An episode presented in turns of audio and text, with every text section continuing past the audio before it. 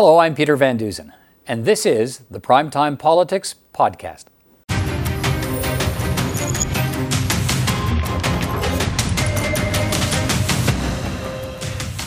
Tonight, as the House of Commons passes the government's latest COVID 19 economic aid package, the Prime Minister says his government will be there to help Canadians.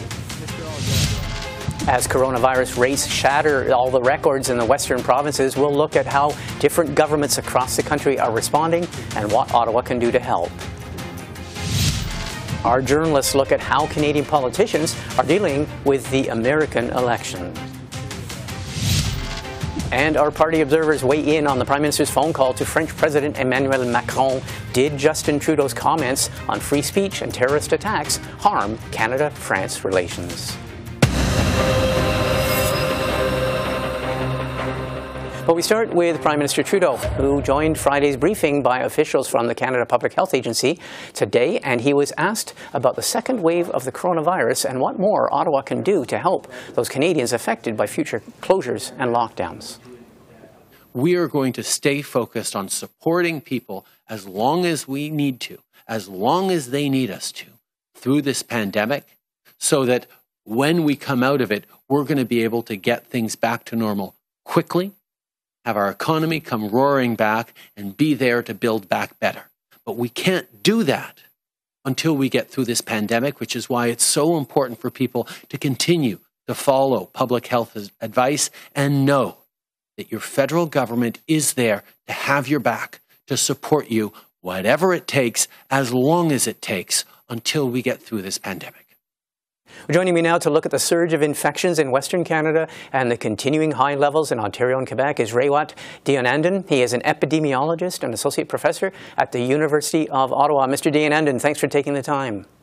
My pleasure. Thanks for having me. Okay, can we start with what, I, I, at least for me, this is really captivating to see and, and, and somewhat uh, worrisome is to see the surge that we're seeing in Western Canada, uh, especially with Manitoba, the highest rates in the country, but also this incredibly strong surge we saw in Alberta and in BC, Saskatchewan equally. They're breaking records almost daily. What do you make, let's look at Alberta. What do you make of the fact when you hear the chief medical officer there saying that to date, voluntary measures in Edmonton and Calgary don't seem to be working. This has kind of been the lesson around the world where we have to cramp down hard and early to get the best possible outcomes. And so a failure to institute you know, compulsory restrictions on people's movement seems to manifest as high caseloads down the road. People always look to Sweden as the, as the best example of how voluntary restrictions can work. However, even Sweden is seeing a strong surge these days, and they're instituting some, some restrictions as well. So, unfortunately, even though in a liberal democratic tradition we like to rely upon individual recognizance to limit exposure, it seems that we do need some governmental oversight on limiting our opportunities for interaction. Uh, Deena Hinshaw yesterday in her press conference, the uh, chief medical officer in Alberta was saying that their figures seem to suggest that 10% of people who are going shopping are going to school and are going to work while displaying symptoms. So obviously there's a non-compliance rate that's fairly high. Is that surprising to you? It's not surprising, unfortunately. Unfortunately, like I wish we could rely upon yeah. people to be responsible, but this pandemic has taught us many things. Among them is that there is always going to be an intractable small percentage of people who cannot be relied upon to follow public health guidance, and they're the ones who are threatening the entire game, as it were. So we need uh, government and um, legislature and public health to step in and compel behavior. Unfortunately. Is it, is it surprising? Because uh, one person, you know, uh, people I know in medicine say, well, why are we surprised? This is what we do every day of our life with the flu and other infections. We are trained to go to work sick. That's true. That's absolutely true. And this also segues into another part of the conversation, which is people are still thinking about this as just another kind of flu, and it isn't. Right? So the less that we entangle those two concepts, COVID and the flu, I think the better off we'll be. This is a novel experience that requires a bit more precautionary thinking and therefore more more kid gloves to treat it. People need to stay home when they are symptomatic. That also means that employers have to be empowered to allow their workers to stay home. And a lot of people have jobs that don't allow distance uh, distance work, don't allow working from home, and don't have sick days. So this is a societal level endeavor that needs to be explored more fully. Uh, one of the reasons this is not the flu, obviously, is hospitalizations and death rates. In Manitoba, I was stunned to see the figures in Manitoba. 21 deaths out of 87 have been in the last week of the whole pandemic. The, that many in the last week. Manitoba, the death rates are very high now, and the hospitalization rates. What are we seeing elsewhere in the country? Well, hopefully it won't be as bad as Manitoba, but Western Canada is on fire, as some have described it. Ontario is seeing an uptick in deaths as well. Uh, we have a thousand cases a day on average, and yet we're reopening some places, which is not advisable, in my opinion. Uh, Quebec, a similar condition. Atlantic Canada continues to look good. The Atlantic bubble is an example to us all of how to do this right. So, we're entering a hard, cold winter where people are going to be indoors more, where we have to uh, combat the flu in addition to COVID, and where things are still open. And so the opportunities for transmission remain high. This is the beginning of a hard season, not the middle or the end of it. Okay, I have to put a point to you. In Ontario, uh, much was made about predictions and then different predictions and all that. But uh, we're seeing a, about 1,000 cases a day for almost two, three weeks now in Ontario. In Quebec, we're seeing about 1,000 cases a day, and it's got much less population. But people seem to be suggesting that both healthcare systems can deal with that. Is that a given? It's not a given. And remember that healthcare systems in Canada are always scratching the surface of, of capacity anyway, right? Amongst OECD countries, we're among the least capacious when it comes to our healthcare system. So this is the pigeons coming home to roost, as it were. Uh, many of us have been asking to have greater capacity for many years, and now we're seeing why. There isn't a whole lot of wiggle room. So we're barely staying afloat in some parts of the province, and people need to understand that. Now, there's still room at the inn. Surgeries aren't being canceled, people aren't being turned away, there's no hallway medicine, as it's called, but that might change in any given moment. So we have to keep the cases low. The other issue is that the um, the demographic is shifting slowly from the young people who have been getting it the last few weeks and months to an older demographic. Uh, the, that bleed over is starting to be seen now, and that's what we're afraid of because the older demographic is more likely to be hospitalized and more likely to die. Again, this is an early part of the season. It's going to get worse, probably. Quebec Premier Francois Legault, we saw this week, he held the line. He told Montreal health authorities that he wasn't going to be uh, reopening or, or, or, lessening restrictions. Ontario, as you mentioned, we've just now witnessed their new bringing in of a five-tier system, and they are reopening to a certain extent uh, in two and soon to be three of the four regions. Um, what I'm wondering is, is basically you're talking about a capacity, which is going to be an issue as the winter arrives. Um, the director of public health here in Ottawa famously said she's rethinking it all. She was a hardliner, keep things closed. She's saying if people are not obeying regulations, maybe we need to open up the restaurants because if not, they're just going to get together in public home, in private homes where we can't control them. Well, I don't want to take her words out of context because I think she's actually saying something a little bit different. She's suggesting that a harm reduction approach is relevant here, and that is it isn't all about an extreme measure one way or the other.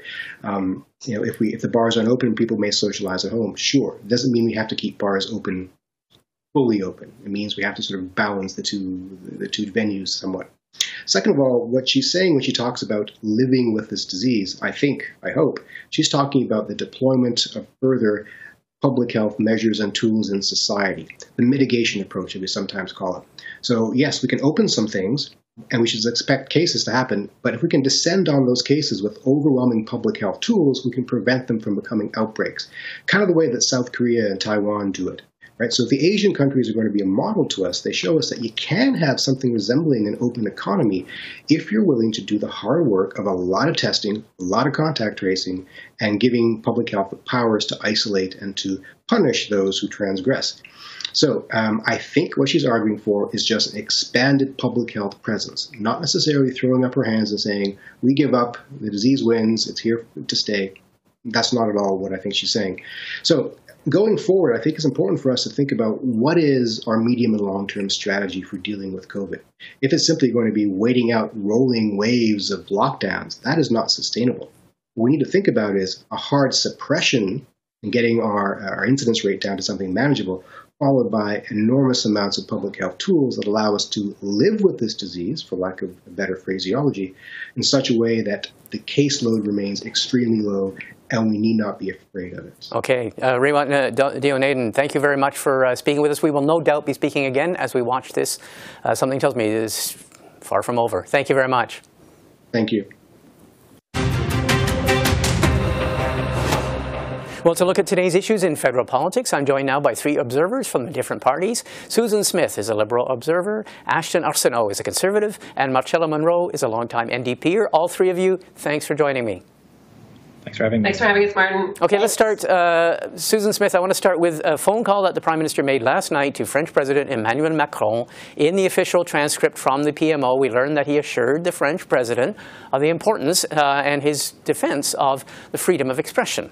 This, of course, relates to the reaction that the Prime Minister had of the beheading and the attacks in France concerning uh, what French authorities are describing as Muslim extremists who uh, have beheaded one person for his use, showing his students that infamous cartoon of the depiction of the Prophet Muhammad. This all relates to the fact that the Prime Minister was asked to uh, comment on it. Last Friday, he commented on it, and he's been getting a lot of heat on it. Um, Susan Smith, how do you react to the fact that the Prime Minister is on the phone last night to the French President, and he's being accused of being lukewarm in, in his defense of freedom of speech? Well, not anymore. I think uh, the Prime Minister has, uh, he obviously condemned the terrible, terrible events that happened in France. Uh, but he, he misspoke, I think, um, and, he, and he talked about, you know, you can't just say anything from a free speech perspective. You can't stand up and say fire in a movie theater. And that didn't go over very well. And he has since clarified it. Uh, he's clarified it publicly in Canada, and he had a conversation with uh, Prime Minister or uh, President Macron. Look, Canada's relations with France are exceptionally strong. Uh, there is no one that doubts that our Prime Minister, or any Canadian Prime Minister for that matter, um, would uh, condone limits on free speech in the sense of, or freedom of expression in the sense, as long as it doesn't convey, uh, contradict Canadian criminal law. And absolutely, Canada and Canadians, I think, stand in solidarity with their French uh, friends for the terrible tragedies. But we had the um, we had we had the spectacle though of, uh, of Emmanuel Macron calling the Quebec premier uh, François Legault, who this week said he disagreed with Mr. Trudeau uh, and agreed totally in defending uh, the French you know the French president's right and, and the right of French citizens. Uh, and he got a phone call from President Macron. Has there been damage to French Canadian diplomatic relations? Well, Mr. Macron, our Prime Minister, uh, Premier Legault got a call from uh, the French president right after the terrible tragedies as well in Quebec City with the Halloween massacres. So there are two uh, jurisdictions that have had terrible tragedies take place, to both very, very violent. Um, yeah, of course, there's probably politics that was in play there, but I don't think there's anything uh, really significant to be read in it in the long, even the short term or the long term relations when it comes to Canada and France. Okay. Um, Okay, yeah. Ashton, Ashton Arsenault, your reaction to how this is all played out. Yeah, look, uh, another unforced error uh, by the prime minister and adds to a litany of unforced errors when it comes to international uh, relationships with foreign leaders. Um, I think the prime minister, at the end of the day, has a bit of a tenuous relationship with, with free speech. It seems to me at certain times his definition is free speech is all fine and well so long as it doesn't offend anybody. In reality, that is not how free speech is defined. Uh, there has been Supreme Court uh, Supreme Court cases on this. It's very well understood that free speech means that you do have the ability to offend. Uh, of course, you don't have the ability to incite violence or hatred. But I think uh, this situation was bungled right from the get-go. And just you know, going back to the phone call, this phone call should have taken place a week ago. So basically, a fire has been allowed to brew for a week when a simple fix could have been achieved right away. And I just feel like it's just a complete unforced error, and there's really no excuse for it. Okay, Marcella Munro, what do you make of all of this? Um, I think you know that the prime minister has had a tendency in the past, and I think this is just an example where he maybe doesn't read the room uh, on on issues as they arise. I, I mean, I was quite surprised by his initial reaction. I'm obviously glad that he's uh, come around and clarified uh, you know, his belief and his strong support both for the French people and for and for freedom of speech. Um, these issues are, you know, tenuous. Not the issue uh, in France, which has caused the violence. Um, but I think that we do need to remember that lots of Canadians, especially those uh, who are people of color and Indigenous, um, are feeling that there's a they have a rising vulnerability and that um, that that speech patterns, that hatred, that racist bigotry is becoming uh, a little more tolerated. And so I wondered when I saw it, uh, you know, though I disagreed with it, I wondered if that was playing in the prime minister's mind a little bit. So, you know, I'm a big believer in freedom of speech. You know, I don't disagree with anything the other, our other two, your other two guests have said. Um, but I do think in this moment we need to realize that this is a very tenuous subject for for a lot of Canadians, uh, and and um, he might have been that might have been part of what his thinking was. Okay, I wanted to get to another issue which has really raised a lot of political questions. That is, we saw yesterday Ontario, province of uh, 14.6 million, 14.5 million people, uh, in the midst of a pandemic, delivered a pandemic budget a lot of people, a lot of commentators, and some politicians are saying if Ontario can deliver a budget in the middle of a pandemic, why can't Ottawa? Um, provinces have a lot of challenges with their finances, trying to figure out where this pandemic's going. They're the ones who are responsible for the majority of spending on health care, and yet Ontario managed to produce a budget. Susan Smith, that's the question being asked of federal Liberals. Why are we only getting an economic statement and not a budget? How do you respond to that? Well, we are getting an economic statement, and yes, we haven't had a budget this year. I expect one in February or March next year. But I think the the, the reality of it is the the pandemic keeps moving. We had a throne speech where the priority was very clear and remains clear: help Canadians attack the virus and the pandemic, figure out how we can manage that from a health perspective, and then get to economic recovery. Challenge is we're in the middle of a second wave again, and the goalposts from a pandemic perspective keep moving. I understand people are frustrated. Uh, I think there's there's transparency when it comes to committees. Uh, the public uh, procurement office is posting contracts and things like that. I know people would like a budget, but it isn't just one jurisdiction like Ontario is. It's the whole country, and the whole game keeps moving, and the whole thing keeps changing. Ontario's not responsible for the airline sector, not responsible for the you know the national travel or the tourism sector. The federal government has given them money for healthcare and other issues to be able to to make these kinds of allocations. But I think it's it's a bigger picture. It's a national story and so I think that's why there's been some reluctance to put a budget forth at this point in the game because the ball keeps keeps moving when it comes to the pandemic. Okay, Ashton Arsenault, uh, from a conservative point of view, what do you make of it?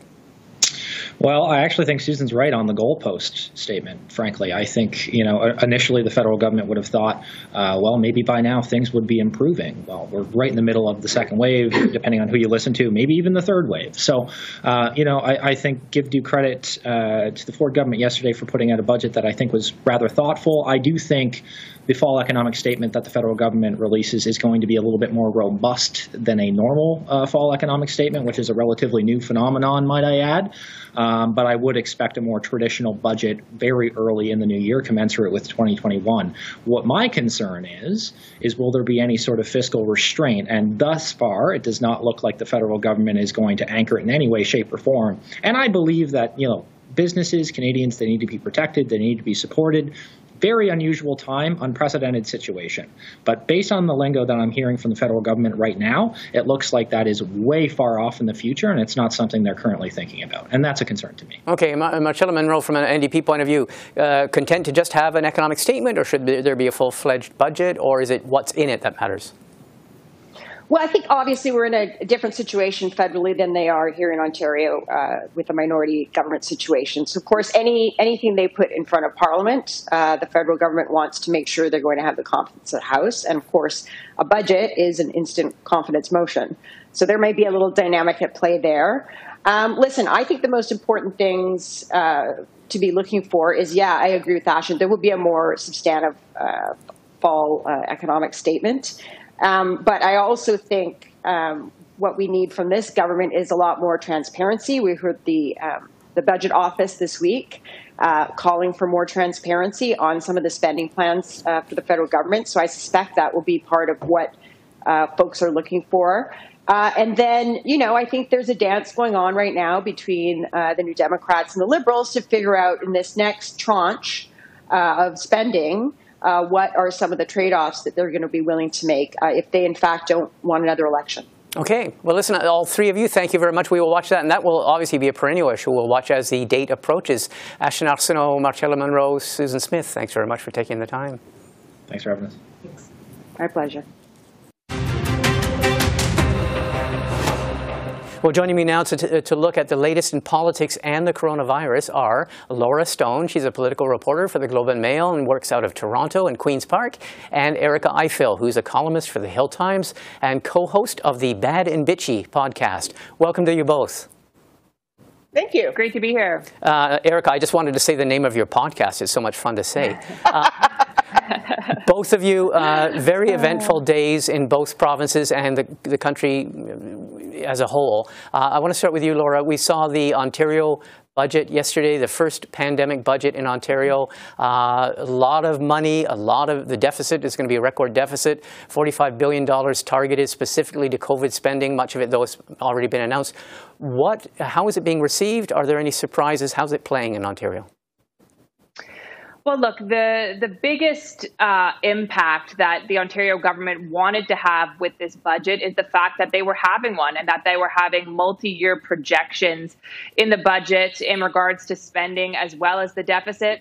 Martin, as you mentioned, it does have record spending, a record deficit this year, uh, and it gave two scenarios for the next two years, but the deficits are going to be in the 30s and, and 20 billion dollar figures. Certainly not what the Ford government had hoped for when they came into office. So this truly is a budget for the pandemic times, and the government focused uh, a lot on increasing health spending.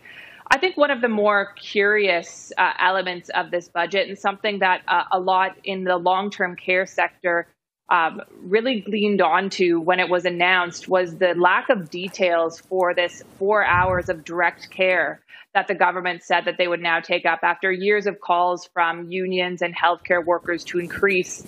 And we all saw the devastation that happened in the long term care sector during this pandemic.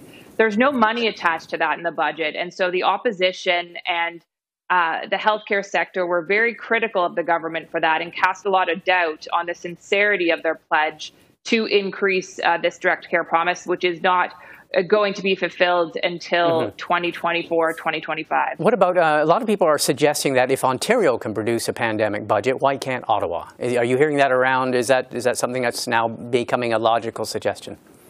I think that's something that Ontario definitely wanted to point out with the creation of this budget. And uh, I, I, don't think it's any coincidence that we have Premier Ford and Finance Minister Rod Phillips in Ottawa today, uh, touring around and, and meeting with some local stakeholders.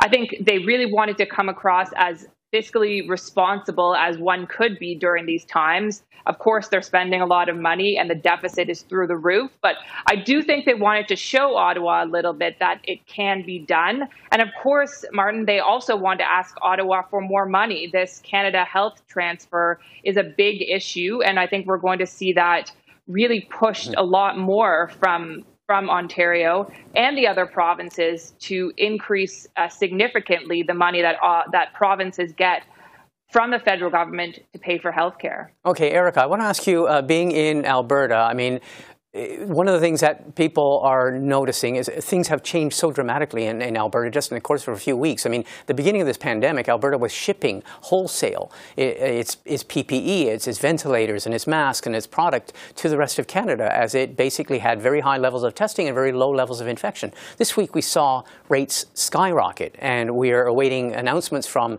health authorities there for a crackdown. What is the atmosphere? How serious is the situation? How is that affecting the political culture there? Well, it's very serious. Um, as you may or may not know, Foothills Hospital had a huge outbreak here uh, a few weeks ago. Uh, we're seeing increased rates of infection, and this lackadaisical attitude towards um, restrictions such as mass social gatherings and social distancing have become more important as we've seen these cases just explode.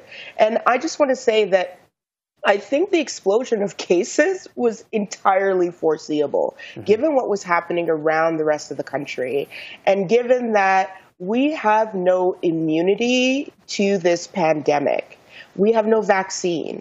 So when the second wave was starting in Ontario and Quebec, especially, and then moved on to BC and now Manitoba, which had a low levels of infection too. Um, the inevitable just reached Alberta's shores. I want to ask you, and it's, it's, something I've been asking myself a lot, and that is in Alberta, we have, as you mentioned, we've seen a real resistance in the political culture to mandatory measures. And we even saw, you know, Dr. Deena Hinshaw saying, no, we're, we're, we're pleased that we can ask people to do this voluntarily in Edmonton, in Calgary. Yesterday she said, it's not working, obviously. Is that voluntary approach? Is that, is that sort of the libertarian streak in Alberta, or is it also a consciousness of how bad the economy is faring and how much the impact is of mandatory closures?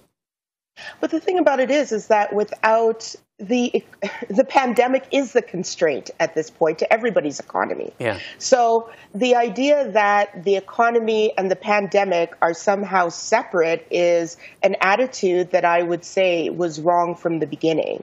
This, um, well, this libertarian attitude also gave uh, caused Jason Kenney to um, to cut health care or cut healthcare jobs, excuse yeah. me. Yeah, he's going um, ahead with the planned cuts or plan, with yeah, the plan. planned cuts to save $600 million, which, you know, if this pandemic uh, continues, is going to be more of a cost than $600 million. Okay, I so, ask a, sorry. So the idea that you're cutting public health and healthcare in the middle of a pandemic is just ludicrous to me. Okay, one last question because I know you're both chomping at the bit, and federal politicians no doubt are, but they're resisting. That is the perennial question we're trying to get. Reporters are trying to get reactions from the Prime Minister, from federal politicians. They've got it from some opposition leaders, but the Prime Minister has been scrupulous in not commenting on the American election, on the process, on the allegations, on the results. Uh, how do you think he's doing, and, and what do you think, what are you watching for in terms of the American politics and uh, Canadians' reaction? Uh, Laura. I think it's really interesting that we heard from the prime minister today a real focus on the institutions and faith in the American institutions, uh, uh, the election institutions, and democracy. That's clearly uh, a conscious decision to sidestep any political commentary and to resist any commentary on the crazed actions of U.S. President Donald Trump, or I don't know for how long, but uh, his speech last night, his his accusations, his baseless accusations about fraud in the electoral system. There's a lot that he can and should be saying right now. I would argue, but he is trying to keep his powder dry. The prime minister is um, while the U.S. works this mess out. I wonder how much longer he's going to be able to do that, and how much longer other world leaders are going to be able to resist as they see this erosion of democracy uh, and, and these statements, these falsehoods being perpetrated mm-hmm. by Mr. Trump and when we're going to see other politicians around the world and in the United States stand up to that. Okay, Erica, what are you watching for? I mean, a lot of people have asked, they've also postulated that. They said, well, what happens when Donald Trump, for example, might ask other world leaders to weigh in, or he challenges them to recognize him or whatever? Uh, what are you watching for? Uh, well, I don't expect Trudeau to say anything really because he hasn't said anything for four years. So why would he say something now? I mean, he had so much opportunity and decided to sidestep that question. I think, I honestly, I think Donald Trump has enough problems with his donors right now in terms of pushing forth this this idea of um, going to the courts to somehow decide this election, a court which he, he conveniently has packed with his own sort of supporters. So I I, I think the the U.S. is is an autonomous um, state they can figure out their own vote count and they can figure out their own mess. It's not for us as Canadians to, um, although we do weigh in, like let's be honest, but it's not for the prime minister really to weigh in and pick a side. It, that's just a bad, bad look altogether. Well, stay put. neutral. Stay away from it. Well put, and I think he's taking your advice. Uh, listen, Erica and Laura, thanks uh, both of you for taking the time. Thank, Thank you, you so much. Well, that's all the time we have for this edition of Primetime Politics. From all of us here at CPAC, I'm Martin Stringer. Thanks for watching.